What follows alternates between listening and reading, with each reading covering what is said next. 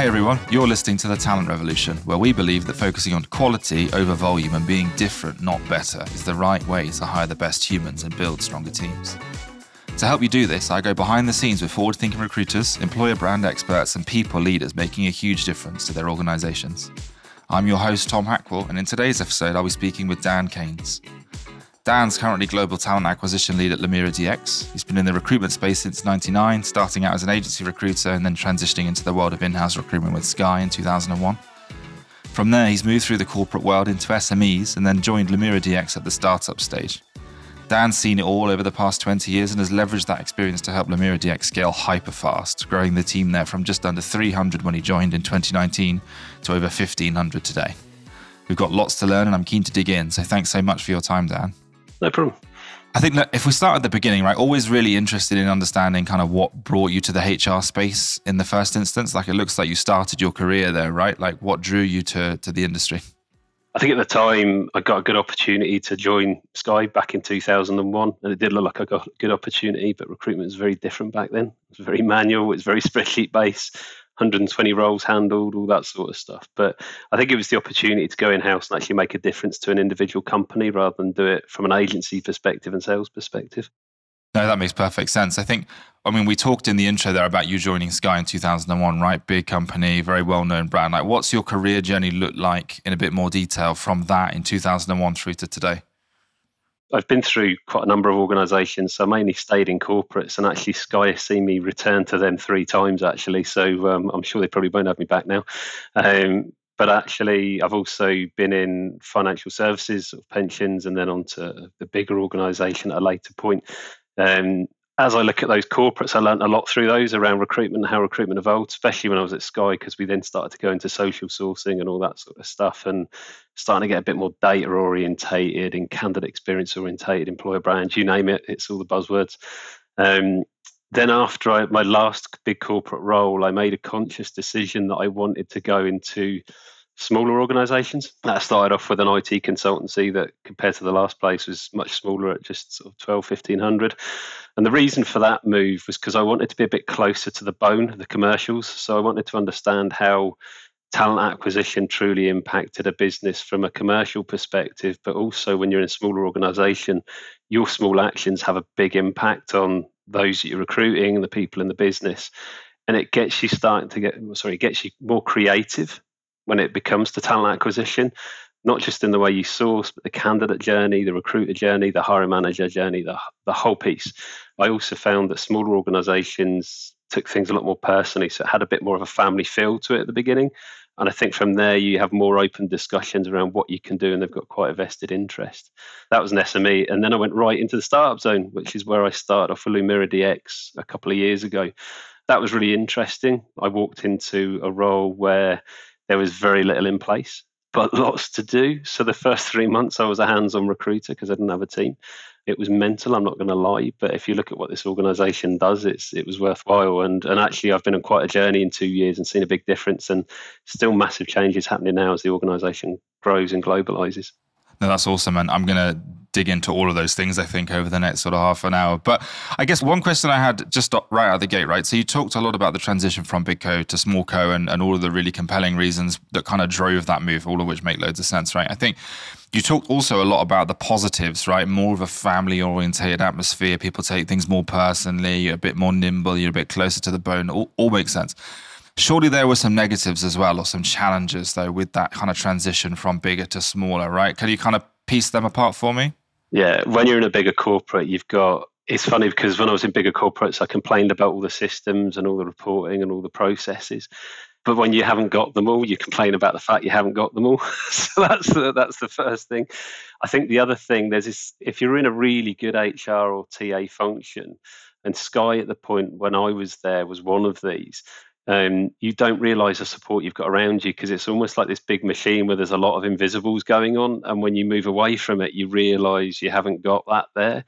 And I suppose the other big learning for me when it comes to challenge is the ambiguity, which everyone just calls strategy. But when you're with a bigger organization, they've got a direction, they've got a vision, they know where they're going. These things tend to stay the same for a certain period of time.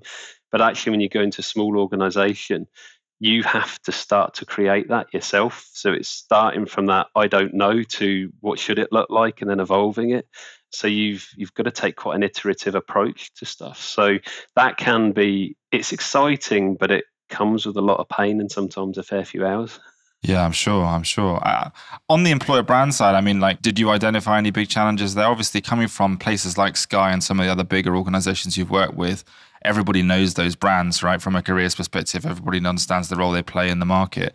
When you move to the, you know, the IT consultancy firm and now Lumira DX with, with, I guess, comparatively unknown brands, did you have a completely different sourcing playbook, or did you kind of try and adopt the same approach?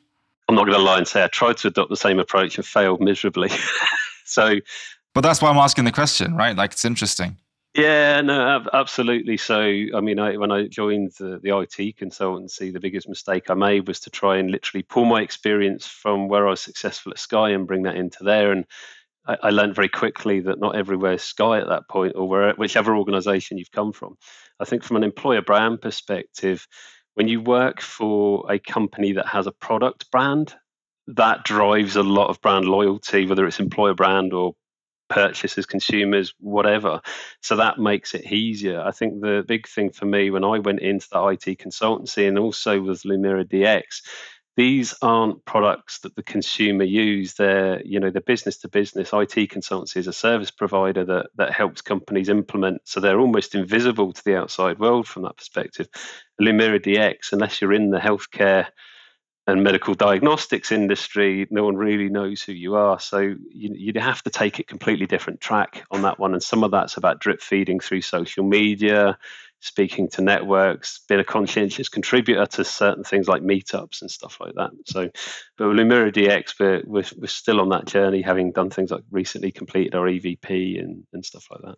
Let's dive into Lumira DX then, because I think that's where we're going to spend the, the, majority of our time today. I would love a bit of a primer on on the business, right? Like, what's the founding story, and, and what does the business do? So the organisation was founded back in 2014 by three founders: um, Ron Zwanziger, Dave Scott, and uh, Jerry McAleer. These three founders have got quite a big track record in medical diagnostics, go stretching back decades. They've set up previous companies such as Medisense, Inverness Medical, and the one that's probably well known in the industry called Alere, that's now part of Abbott. So their track record is pretty immense, and some of the things they've been involved in is um, is pretty astronomical. When you look at the when you look at what they've now, and by all means, jump on our website, see a bit more about what it is. But they've basically invented a point of care platform that can measure multiple instances. So most point of care platforms will measure one thing, common ones like diabetes, flu, whatever. Our platform will measure multiple things. Obviously, COVID's quite hot off the press, everyone knows about that. But not only that, it's portable, it's got connectivity, which means it can be used in settings. And you know, we're in partnerships with people like the Bill and Melinda Gates Foundation, so so it can be used out in developing and third world countries, and in a way that makes um, healthcare accessible for everyone no matter what their backgrounds. That gives you a bit of a view of where they've been, and, and, and obviously the, the organisation is one that's that's grown at pace really um, in all that time since it started in 2014 in probably a very small building somewhere with about sort of five to ten people right the way to where we are now. So talk to me about where you are now, right? So like how big is the company today and run me through the time between 2014 and today. You know, has it been like a really linear, slow and steady growth curve? Has it kind of exploded? What's that look like? The beginning was probably slow's not a word I'd put with Lumira DX, if I'm being honest. So it's a positive thing. We we move and change fast, which I'm sure every startup says. The organisation did start with a small number of people, and actually, to the credit of the founders, there are quite a number of managers that followed them from company to company. I don't know if that was a purposeful thing, but I'm going to take that as a positive reflection on them. So it did start as a small organisation that was very R and D driven, doing manufacturing of products once they once they went live if I look at it, the easiest way, clearer way for me to put it is when I joined in September 2019, we were sitting at circa 300 people. And actually, at that point, I think in that in 2019 we'd grown by something like 150 people in that one year, which was the biggest growth the organisation had seen at that point. and I was the I was the sole recruiter, probably recruiting the last fifty odd of those in the the last quarter of the year, which was with only a small ATS and not a great deal. So it was uh, it was interesting, but it was it was good. what became very apparent, well, as you know, we got into the beginning of 2020, and organizations like this quite rightly take a bit of a breath in and say, right, where do we go next? And actually, they were working out the priorities. And then, unexpectedly, as it was for everyone, COVID 19 hit. Then the organization really had to uh, look at its situation. And it was all about what can we do to help the world on this. And they were really conscientious about that. So, you know, commercially they could have been rubbing their hands together, but the meetings I was in, you could tell that the founders were saying that we've got the tech, we've got the talent in the room. How do we actually help? That meant we needed to scale the company up rapidly, really, really rapidly. So around about April last year, I got initial plans in. We had to we had to grow by around about 300 odd at that point very quickly. So, and got to remember at that point, we didn't really have much in the way of processes and systems. So we have um, a basic ATS, which we still have now and will hopefully evolve. But a lot of our processes for selection were very manual. This is people that have been used to interviewing people face to face and doing assessment centres and all that good stuff. And we were going to have to flip that really quick. Um, so that's what we did, and that that basically took us to where we are now. And this will give you an idea of the scale. So we're sitting around about the sort of 1500 mark at the moment globally. Um, so the growth rate has been probably bigger than I've seen in most organizations. Yeah, I mean, like that's a that's a heck of a lot of people to hire, but that's a heck of a lot of people to hire if you had twenty thousand employees, right? No doubt, if you forgot you're tripling in size or doubling in size in a twelve month period, that's crazy. Yeah, uh, kind of as you said, going from a standing start with simple systems and a, not a huge tech stack and a small team it's a lot to accomplish, right? And I guess really keen to dig into how you did that in a minute. I think before we do that, though, a couple more questions just to kind of help set the the tone for what the team looks like, right? What does your people team look like? How many of you are there? What's the structure of that team at the moment, etc. So just it was interesting. That's had quite a growth as well because it was six when I first joined back in 2019. But our um, our SVP People and Culture joined in September last year. So he's been here about a year, and we're now sitting around about 30 to 35 at the moment. So, structure wise, we have the SVP of People and Culture, and he has a leadership team which consists of all the COE leads. So, that's including myself. I have a, a co lead that helps out from a program management and strategy perspective. But we had a head of talent management, total reward. We also have a group of strategic HR business partners that obviously face off to the business and a couple of sort of regional leads for places like the Americas and, and EMEA. So and all that's had to grow really quick. Oh, head of I don't forget Jill, head of our HR services, he has a phenomenal job because that's the, the machine room for HR, and all of that's had to grow pretty rapidly. So this team's probably been the, a lot of those were being recruited from sort of October, November onwards, with some of the recent starts starting as recently as June. So the team's not been together that long, but doing incredibly well. It's it's I've got to say now, it's one of the things we were talking about in the team meeting. There's we've got so much to do, but there's absolutely no politics, and it's it's something that's quite refreshing.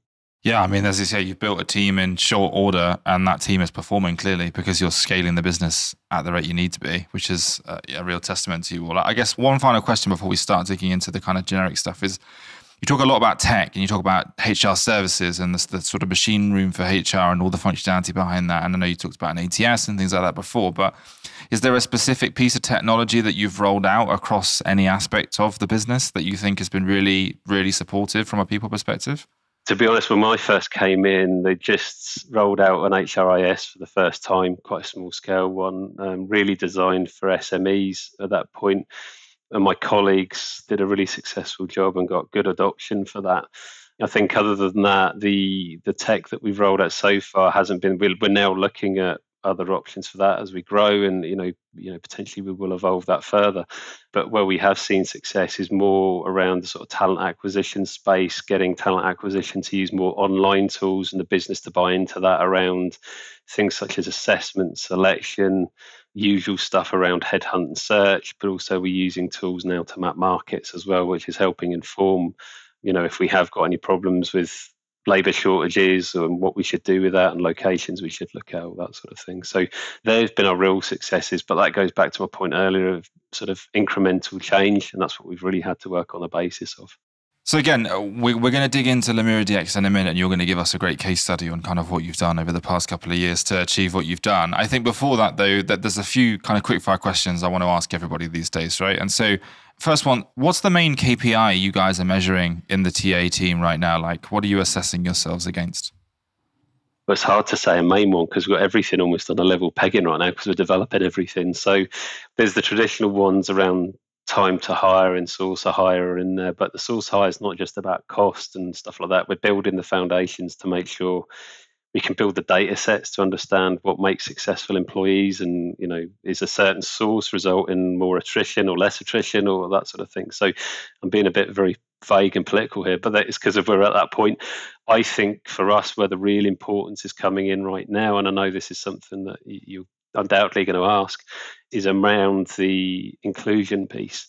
So, you know, we've grown rapidly as an organization from nothing to where we are so, so quickly. And now we're starting to build a picture of what our diversity and inclusion is looking like. That's then driven other things that we could be doing to help improve that and really form our view of what inclusion should be and is. So there, I would say that's that's the big thing at the moment uh, around um, as far as data and reporting is concerned. Sure. What's the kind of current split of agencies versus direct, right? Like when you're growing at that rate, are you outsourcing a lot of that acquisition or are you doing most of it in house? What does that look like? We sort of again went on a bit of a journey. You're going to hear this a lot from me. So, um, so if I look at April last year, there was me and one recruiter in house at that point. And when you've got that number of roles and not many automated systems. That's a lot to deal with. So what we then did was we we basically pulled in. We got agreement from a, the board that we needed to spend on agency. So at that point, it was pretty hefty. I think by the end of last year. Considering the number of roles, it wasn't as bad as I thought, but we ran about sort of 30 to 40% reliant on agencies. Fast forward that to now, beginning of the year, when we did another ramp up, we actually brought in a small RPO to do a hybrid model, so in house and RPO. So the RPO took on the sort of volume hiring. And as we sit here now, and part of this is down to the fact that we slowed some of our recruitment recently, we're now sitting at something like 15% agency reliance for external hires. Okay. So, you, and, and do you think that trend will continue, or are you thinking as you ramp hiring back up again, you'll kind of push back? As we ramp higher, it will that will increase again. The aim is to try and keep it around about 20% or lower if we can. So this is where me and my partners in crime are about to lock ourselves in a room next couple of days to get ready for the next big ramp up, if you know what I mean. So. No, sure. And then the last kind of the generic questions is what's the sort of biggest impact thing you've done on the candidate experience side, right? Like, you know, big buzzword at the moment, everybody cares about candidate experience. Obviously, you've got a multi channel approach, but like, what's the single thing that's moved the needle the most on the CE side? I think it was take take a more digital approach to the tools that we were using last year. Prior to last April, we had this very manual approach, which had people going through assessment centres or face to face interviews, and time to hire was was massive at the time. So we've managed to over half by do, using things like one way video interviews, moving to Teams interviews, which you can set up quicker making sure that we've got SLAs in place for certain managers when we do campaigns and stuff like that. That reduced that time to hire massively. And I would say the biggest impact within that whole chain of events was when we introduced the one-way video interview, which really polarized opinions. I'm not going to be, I'm not going to lie about it. Is there's people out there said this is really impersonal. You know, there's Dan recording himself asking questions where they're coming up in text, and a candidate's got to respond to them in a recording, and it, it polarized opinions of candidates as well. But the one thing you couldn't escape is in some of these volume areas or some of the roles where this was useful, it took away the need for a recruiter to do a full on screen or a hiring manager to do a full on screen. And the other result that we found was that for everyone that went through this one way video interview, if you put the conversion from interview to offer was better than one in two, which again shortened the time to hire completely. And the candidates were really starting to get really positive on their experience with us. Are we there yet? No. Go back to the words I used before. But we're still on that journey. So it's not it's not as slick as some of the bigger, more you know, bigger forward-thinking tech companies, but we've definitely got it better than not. No, that's awesome. And uh, as you keep saying, right, it's about marginal gains and you're continually rolling new stuff out, and that's awesome. But good to hear one way video interviews making a difference, right? Like, I'm a big advocate of that sort of approach when you've got any form of volume to do, and I get why it's polarizing, but the data doesn't lie, does it? So, no, cool. All right. Well, look, I think I want to dig into to Lumira DX because the, I just think there's so much we can learn from you there, right? So can you kind of take us on that journey, right? Take us from joining at the sort of 300 headcount stage, being tasked with hiring 50 people in that last quarter, being tasked with doubling headcount, at least uh, initial plans was to double headcount the following year, but then actually that turned out crazy more. How have you used your time over the past sort of 18 months per se, right? Like, what does that look like? The first three months, I made a conscious decision to really roll my sleeves up in a way that I hadn't done for a number of years before. So I was recruiting everything from, I suppose, entry level packaging techs right the way up to senior roles for the first three months. And the, and the reason I did it, it was tough. You know, hiring 50 roles in a period of three months and trying to keep agency spend and stuff like that down when it's just you is hard going. But actually, the reason I did it was not just because I like a challenge, because I do, but also but also so that I could get right under the skin of the business. And not just from a knowing the business perspective, it was knowing the stakeholders, understanding what makes them tick from a recruitment standpoint, and also starting to build at least a basic data set around how hiring was looking so that we could make some decisions in 2020 which we did. If I go to the end of 2019, I then hired one person into my team, which was great. She was someone, and I hadn't poached her, I promise. She'd worked agency side, but had actually been recruiting for us for a number of years before. So she actually knew the business better than I did when she came in. So it was, um, it was, it was a real positive.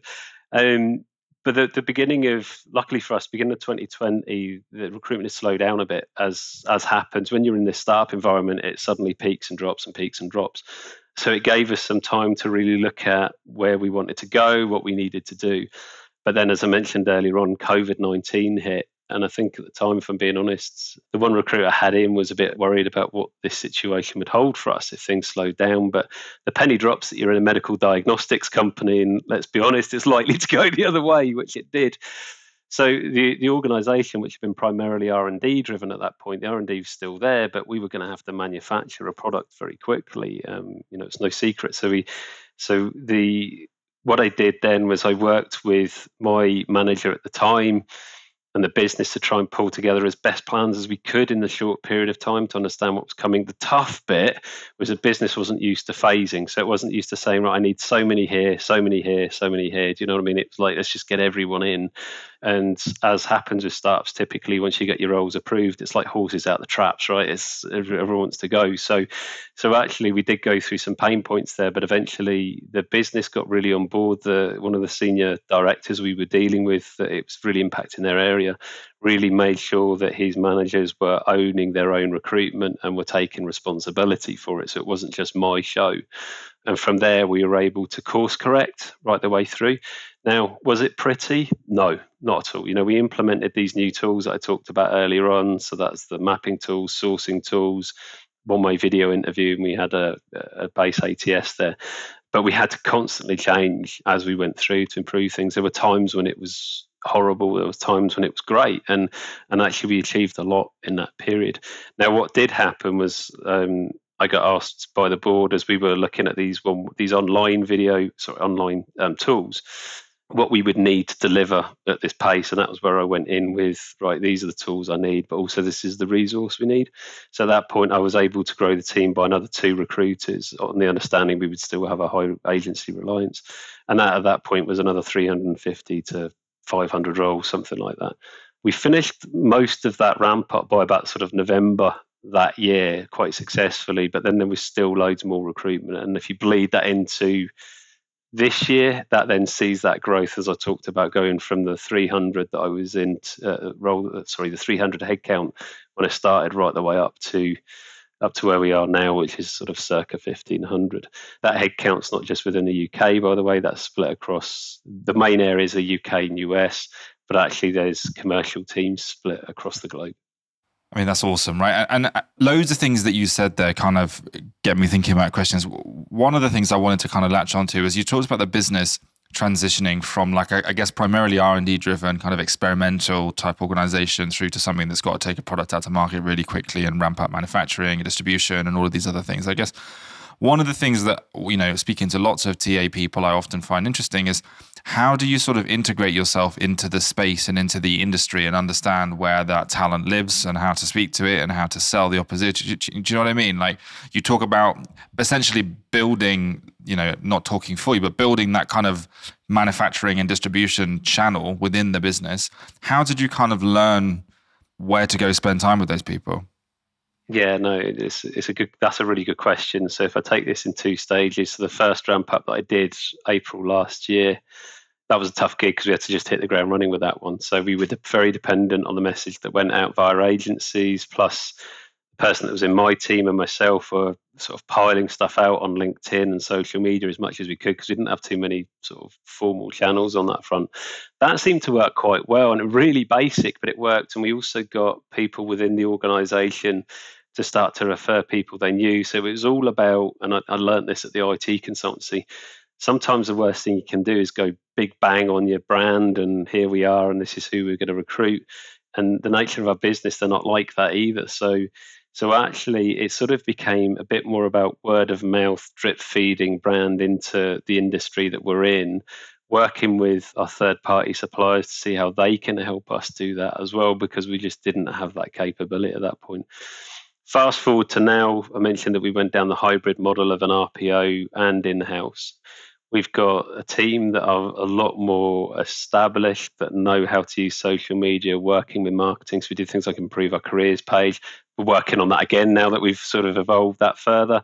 There's a lot more discussion around social media and how we use that. Our marketing team got really on board really quickly and started to just even from a product perspective, started to liven up our social media pages and change the website and all that stuff between that and some of the stuff we were doing with the RPO really started to blow the doors open a bit more. Again, we're not there yet. It's an ongoing journey. But the thing we had to do, and I think I go back to my point earlier on if you're not a product brand in a sense of a consumer brand like a Sky or, or whatever else, no, I think you need to go out to your brand, go out with your brand a bit differently. Because if you go big bang, people are just going to ignore it because it's just another bit of noise in their social media. So you, it's about understanding what messages you want to put out and how you want to put them out.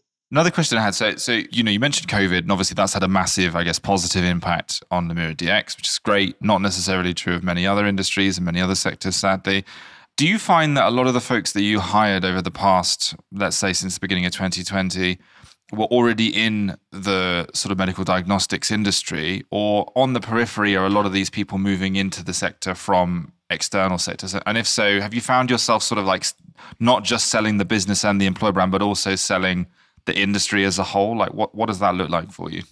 This is a real mixed bag, this one. So I would say last year we were trying to get as many people from either medical diagnostics or related industries, so pharmacy, pharmaceuticals, that sort of stuff that have the same regulations, or for the roles on in manufacturing, for example, such as packaging techs or production technicians, if they hadn't come from medical diagnostics, they've come from regulated industries, so they understand if they want to change something, they can't just change it. They've got to do certain, to go through certain steps.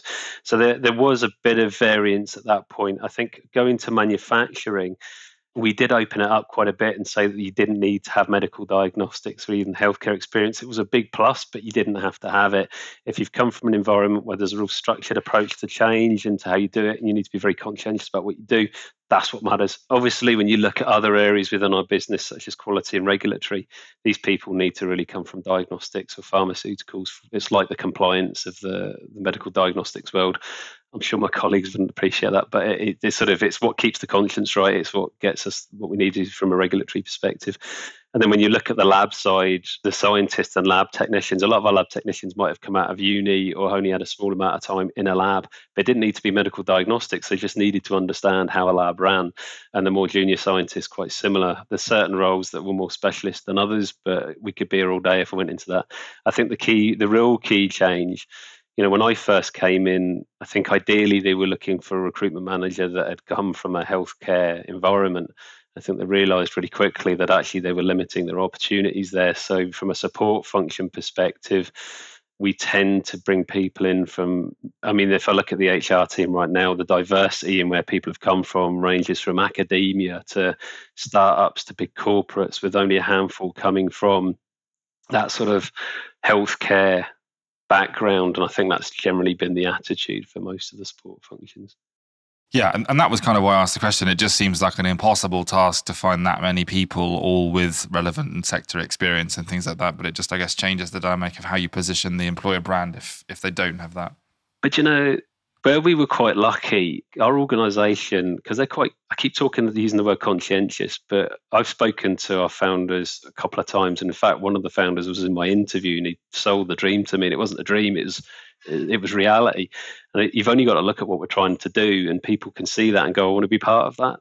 Do you know what I mean? It's, um, and that I think in itself is an dead easy sell? No, it's an easier sell because of what you're selling is a good concept. It's going to make a big difference globally. You guys seem to have a distribution challenge, right? Like your messaging is on point. It's just about getting in front of as many people as possible. Whereas I think we see a lot of organizations with the exact opposite problem where they have that reach, maybe because they are a consumer brand or otherwise, but the messaging is not resonating with anybody and they're really kind of struggling to undo the negative perception of their brand in the marketplace. And so it's just interesting to kind of sort of deconstruct how you guys have got to where you have, but it's awesome. I think from my perspective, you know, what was the most unexpected challenge, I guess, of scaling the business up so swiftly, right? You've worked for big companies, you know what it's like for an organization that looks at 1,500 people. Over the past sort of two years, what's been the thing that's been sort of most difficult? Starting from a standing start, I think is the key. That might sound like the obvious, but I think the, the most difficult here is there wasn't like lots of forward planning. That's got better, by the way, and that's something that's massively improved. But if I look at those first ramp ups, you know, we were it was a matter of weeks, and you had a spreadsheet in front of you with a big plan, and that was the tough gig. And I'm not to lie, in some of the corporates they're like that as well. I've I've experienced that in the corporates, but they've at least got the infrastructure, employer brand, and everything they could start to kick off. We didn't have that, so the most challenging thing was that and then trying to get the business on side with what talent acquisition could look like. So I think that the way I overcame that, um, and I go about incremental adjustments, we had candidates going through more assessments than I probably would have liked at the beginning for some of the more sort of manufacturing roles. But actually, what it started to do with the business, it started to breed behaviors. So they started to understand, well, actually, maybe we don't need that. And actually, we've got to start to take this approach. So instead of it being just Dan saying you must or HR saying you've got to, it was almost a bit of a voyage of discovery for the hiring managers as well, which was slightly purposely orchestrated to breed behaviors. If I'm being honest, I'm not going to say it was perfect. I learned a lot myself. I definitely didn't get it right all the time, but I think that was the way I overcame that challenge because when we went into the phase two ramp up, people were then used to it and it made more sense to them. And you know, and next time we have a ramp up, we'll do it better again. So again, do you know what I mean? So we're constantly looking at ourselves and saying, you know, what went well, what didn't go well, and what it's doing is driving us towards that I'd love to say utopia. I don't think you ever really quite get there, but it definitely to a better place anyway. Look, two final questions to kind of wrap this up, right? One looking backwards and one looking forwards, right? So this is a kind of uh, cliche question, but given everything you've just said and kind of looking back over the past sort of 24, 30 months, what would you do differently knowing what you know now if somebody had said to you, look, the company's going to be 1,500 people in, in two and a half years?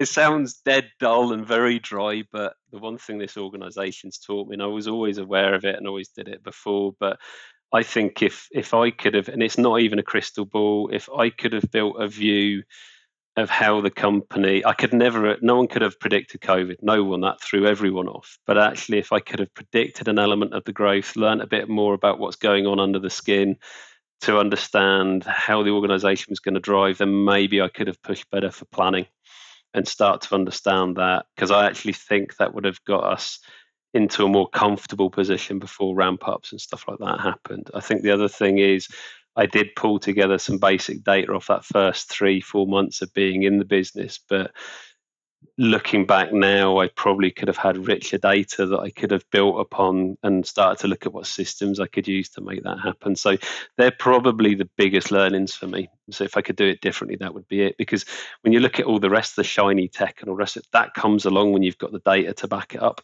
No, and I mean you're practicing, you know, singing from the same hymn sheet as me on that one. Frankly, I I can't operate without data. I think it's it's crucial. I think I said a lot. I said I was going to ask you two questions. There's, I just want to ask you one more actually. So three total. You talked a little bit, maybe ten minutes ago, about how the first three or four months in the role you spent kind of in the weeds right having those conversations doing the manual recruitment and, and you gave some really valid reasons as to why you did that right but i guess what i'm interested is it lots of people don't do that and i think you know it's commendable that you did what's the kind of biggest takeaway that you learned or the biggest thing that you identified that you feel like you would have missed had you not done that kind of in the weeds recruiting yourself I think it goes back even more basic than this. And me and a couple of people in the networks that I'm in, we've discussed this a lot. There's going to come a time when I need to be hands off, but I'm also a big believer that if you're managing a TA team, a TA process, and you're trying to influence a business, you need to be able to apply your trades, you know, actually know what's going on within those markets. You know, I had to learn this market. I'd never been in life sciences before. So the first two months might, been, might as well have been speaking to me in a different language. Although if you asked them the question, they geeked out at you. It was great. But the thing for me, I think, if you're in a role at this level, and you can't ply that trade, you don't know what it is that's going to help that business from a TA perspective. Same as you know when I look at when I eventually built that team up now and it's still building you know they're all coming into an industry that's quite new to them or you know it's fast moving it's a different environment. You know some have come from corporates and some were saying your base level knowledge is great and you will use that but forget everything you knew before this is different. So i'm able to then look be in their shoes help coach mentor them you know move them a certain direction. Our biggest win from a team knowledge perspective is they're starting to become much more data driven and i think if i had not done that in that first three months i would have not understood the business, although it changes so often that easily goes out of date. Um, I would have not understood what made the managers tick and the motivations for it, and I wouldn't have understood what was going to make recruitment work in, in Lumira DX, but also the markets around it. So that, that are the key things, and it's the reason why I stay. I'm still managing a small workload of recruitment now. That's a great answer, and yeah, really, really helpful. My final question then, looking forward a bit, if I came along as like the magic recruitment budget fairy and doubled your budget tomorrow, what would you spend that? What would you spend the extra money on? My, my boss is listening to this bit. I think for me, there's it's systems orientated. So now we do use a basic uh, the, from an HRIS perspective, HR systems, it's it's actually very basic. It's very it's very sorry, very good, very intuitive, but the the recruitment system's not quite so good. So where would I spend my money? It, it goes a couple of ways. So one, it will make sure that we've got the systems and tech that we need to be able to have that data coming out of it, make the lives of the recruiters and HR easier. But then there's a couple of other things that needs to come into that, and that's also the hiring. So I look at the journeys not just from a candidate experience, but from a recruit experience, hiring manager experience as well.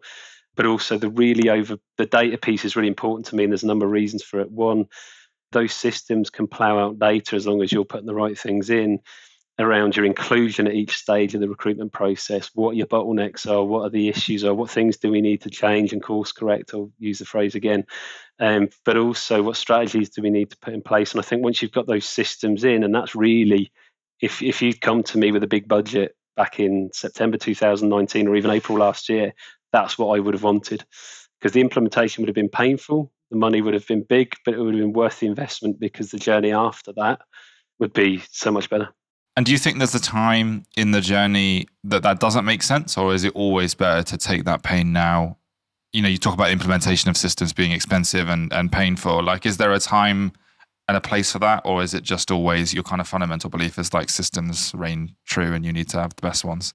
Your processes shouldn't be driven by systems, and I think as a startup, I've in being in startups, that's one thing I've really realised. And and actually, if you end up with a big enterprise system, sometimes I've seen organisations be driven by the system limitations, not by their own thinking. So, in straightforward answer to yourself, I don't think there is an easy. I think the challenge is is always there. You know where we've got to now, and this is probably the right way. You know we've we're starting to get the data now. I'm sitting down with a colleague on Friday to plough through that data, build that journey, and go right this is the tech we're going to need. So I can go to my boss and say, now's the time. You know what I mean? We've gone through all this, we've got the data, this is what it's telling us. Therefore, these are the right systems we need to have. And we build a roadmap. So it's not everything in one go. You build a roadmap to do that in that continuous into in, improvement. So that I don't know if that really answers your question, but for me, I don't think there is a right time. You've just got to build that picture and understand. Selfishly, I would have loved something that could just plug in and go, but it doesn't work that way. So it's a, it's a but um, so that's the reason why I don't think there's ever a right time. It's just a case of finding when that right time is. And for us, I think that's coming. Awesome. Well, look, I think that's a great place to round out and just leaves me to say thank you. I think everybody's going to have learned a great deal from that, myself included. Uh, so, yeah, thanks very much for your time. I, I think for everybody listening, we've obviously learned a load about Lumira DX today, and it sounds like an epic place to be. And, I, you know, like the old saying, if you get offered a seat on a rocket ship, don't ask which seat, just get on the bloody ship, has never seemed truer, right? So if you're interested in opportunity there, check out their careers page at lumiradx.com slash careers.